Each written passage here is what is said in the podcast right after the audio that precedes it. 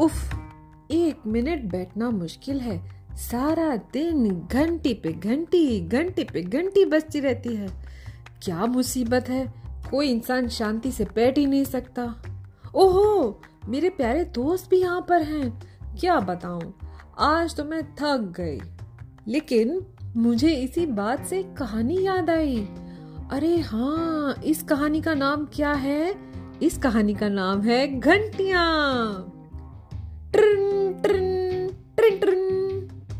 प्रकाश एक लड़का है। खींच कर उठा और टाइम पीस को तकिए के नीचे दबाकर लेट गया। टाइम पीस क्या होती? एक छोटी सी घड़ी जिसमें आप अलार्म लगाते हैं। अब तो भाई लोग फ़ोन में अलार्म लगा लेते हैं, लेकिन पहले तो सिर्फ़ टाइम पीस ही जगाती थी हमें। तो प्रकाश ने गुस्से में टाइम पीस को तकिए के नीचे दबाया और दोबारा लेट गया। कानों के इर्द गिर्द रजाई अच्छी तरह लपेट ली। जिससे उस कम्बक घंटी की आवाज़ बिल्कुल न सुनाई दे। पर नींद चढ़ चुकी थी। मन ही मन अपनी दीदी को कोसने लगा। हाँ रोज रात को उसे सुबह उठकर पढ़ने की शिक्षा देती हैं। जल्दी उठ जाओ, पढ़ लो। न जाने किस वक्त वो ही चुपके से आकर घड़ी में अलार्म लगाकर रख जाती हैं और प्रकाश को मजबूर होकर उठना ही पड़ता है। अभी शायद पौ फटी होगी, सुबह हुई होगी कि कमरे के बाहर दीवार पर लगी कॉल बेल बज गई, टंग टंग। प्रकाश गुस्से में उठा। उसने सोचा कि इस कॉल बेल को भी वो आज उखाड़ कर फेंक देगा। इस रामू के बच्चे को कितनी बार समझाया है कि दूध वाले के आने से पहले ही उठकर दरवाजे पर खड़ा हो जाया कर, पर वो भी कॉल बेल बजने के बाद ही उठता है।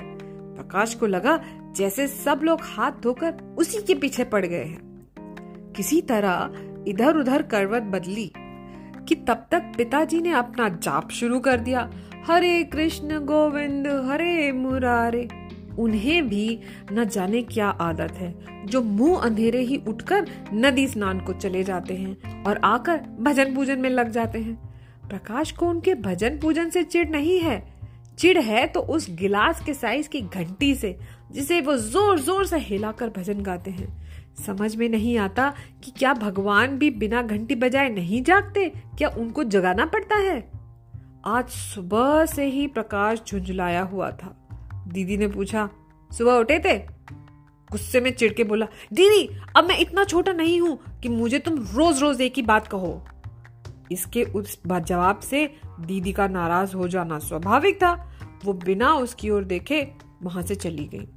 खाना खाकर जैसे ही वो किताबें इकट्ठी करने लगा कि बैठक में लगी दीवार घड़ी जैसे उसे ही सुनाने के लिए दस का घंटा बजा बैठी। टंग टंग। उसका मूड फिर बिगड़ गया।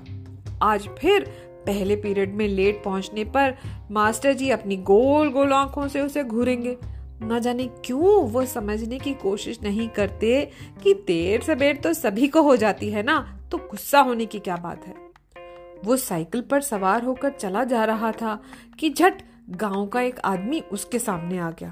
बड़ी मुश्किल से वो कतरा कर साइकिल निकाल कर ले गया, पर उसकी कोहनी गाँव वाले से टकरा गई। गाँव वाला बड़बड़ाए, ए, दिखाई नहीं देता क्या?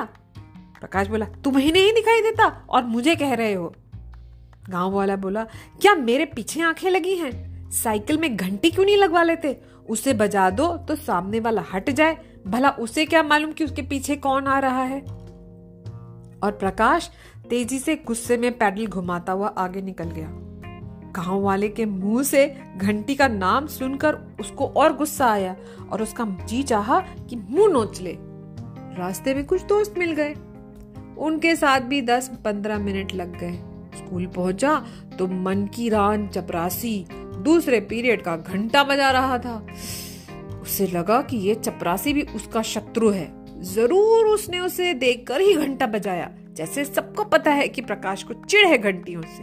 और फिर कमबख्त बजाता भी तो कितनी ज़ोर से है, जैसे कि सारे स्कूल के बच्चे बहरे हैं, इतनी ज़ोर से क्यों पीटना है? क्लास में पहुंचकर तो भटनागर साहब देखा आए ही नहीं है। उन्हें शायद लैब में जाना था।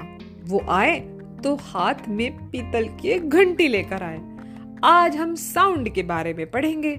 पूरे पीरियड वो मेटल्स और उस पर किए जाने आवाज़, किए जाने वाले आघात से जो आवाज़ होती है, उसकी आवाज़ों के बारे में बताते रहे और फिजिक्स पढ़ाते रहे और कहते रहे फिजिक्स में साउंड की ये इंपॉर्टेंस होती है। इस तरह का मेटल ऐसी साउंड करता है।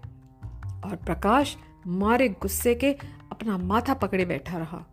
बीच बीच में जब वो एग्ज़ाम्पल देने के लिए टन से घंटी बजाते तो वो चौंक जाता। जैसे किसी ने उसकी कनपटी पर चाटा मार दिया हो और वो तिल में लाकर रह जाता। प्रकाश बहुत इरिटेट हो रहा था।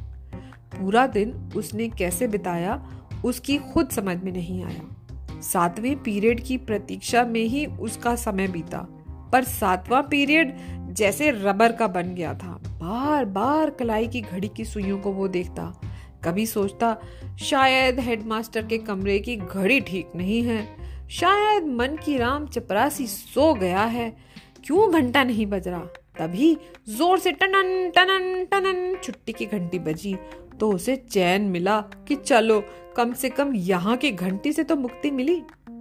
घर वापस जाते समय उसे लगा कि बड़ी ज़ोर ज़ोर से घंटियाँ बजाते हुए कुछ मोटर गाड़ियाँ पीछे से आ रही हैं। वो एकदम सड़क छोड़कर किनारे हो गया। देखा कि एक के पीछे एक तीन फायर ब्रिगेड की गाड़ियाँ जा रही थी और उनकी घंटियाँ जोरों से बज रही थीं। लोग उधर ही भाग रहे थे जहाँ वो जा रही थी।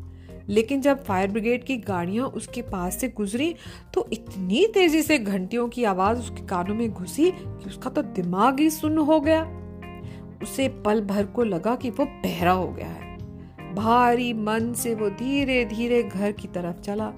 चाहता तो था कि उधर चलकर देखें कि भाई आग कहाँ लगी है, क्या परेशानी हो गई, पर सर फटा जा रहा था।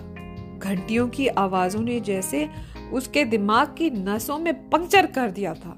एकदम दिमाग खराब हो गया था। घर पहुँचा तो उसकी आँखें पूरी तरह जल रही थी। दीदी ने माथे पर हाथ रखा तो बुखार से वो तप रहा था।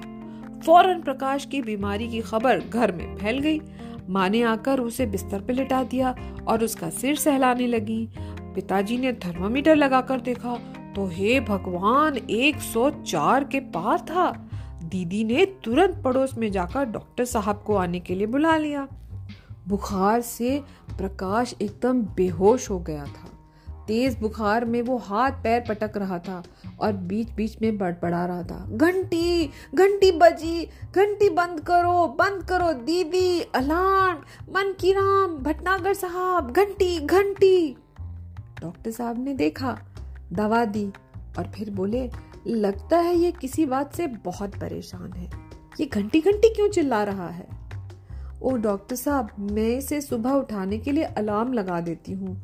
ये उठना नहीं चाहता इसे घंटियों से ही न जाने क्यों चिड़ हो गई है? सुबह दूध वाला घंटी बजाता है, तब भी रामू पर गुस्सा करता है कि दूध वाले से जाकर पहले ही दूध क्यों नहीं ले आए? बताइए डॉक्टर अंकल, भला घंटी भी कोई ऐसी चीज़ है जिसे चिढ़ा जाए? दीदी बेचारी उदास होकर बोली, डॉक्टर साहब गंभीर होकर सोचते रहे। इस बीच प्रकाश उसी तरह बड़बड़ाता रहा। डॉक्टर उठे और पिताजी को बाहर ले गए। पता नहीं दोनों ने क्या बातें की। कुछ देर बाद प्रकाश का बुखार उतर गया तो पिताजी ने कहा, बेटे, आज स्कूल मत जाना, हम लोग शाम को कहीं बाहर चलेंगे। और शाम की गाड़ी से वो सभी लोग शिमला चले गए। शिमला दूर हिल स्टेशन। उन्होंने एक ऐसा बंगला लिया जो बिल्कुल शहर के बाहर था। बिल्कुल सुनसान, कहीं कोई आवाज़ नहीं थी। दिन भर, रात भर सब उसी में रहते। प्रकाश वहाँ एक हफ़्ते रहा और इस एक हफ़्ते में वो बोर हो गया उब गया। सभी बातों का सिस्टम ही बिगड़ गया था, कोई रूटीन ही नहीं था। कभी शाम को खाना हो जाता, कभी देर रात तक बातें होती रहती। पिताजी जानबूझकर कलाई घड़ी भी घर पर छोड़कर आए थे रिस्ट वॉच कुछ समझ में ही ना आता कि कब कितना बजा है। प्रकाश को लगने लगा कि जैसे वो बिल्कुल ढीला हो गया है, सुस्त और सारा काम बेवक्त करता है। आखिर एक दिन तंग आकर वो बोला, यहाँ से चलिए पिताजी, यहाँ मन नहीं लगता। कब क्या करूँ, कुछ समझ ही नहीं आता। पिताजी मुस्कुराए, बोले, प्रकाश, तुम्हारी तबीयत तो ठीक है? प्रकाश ने कहा हाँ मगर लगता है अगर ऐसे ही रहा तो फिर से बीमार पड़ जाऊँगा। यहाँ तो कुछ काम ही नहीं है। पिताजी बोले, इसीलिए इसीलिए आदमी के लिए ये बहुत ज़रूरी है कि वक्त की कीमत को पहचाने। कब क्या करना चाहिए, कितनी देर में करना चाहिए, ये जानना बहुत ज़रूरी है। अगर आदमी ये जानना बंद कर दे तो उसकी ज़िंदगी का कोई ठिकाना ही नहीं कि वो कब क्या करेगा। छोटी छोटी चिड़ियों को देखो, वो भी तो समय से उठती हैं और सोती हैं।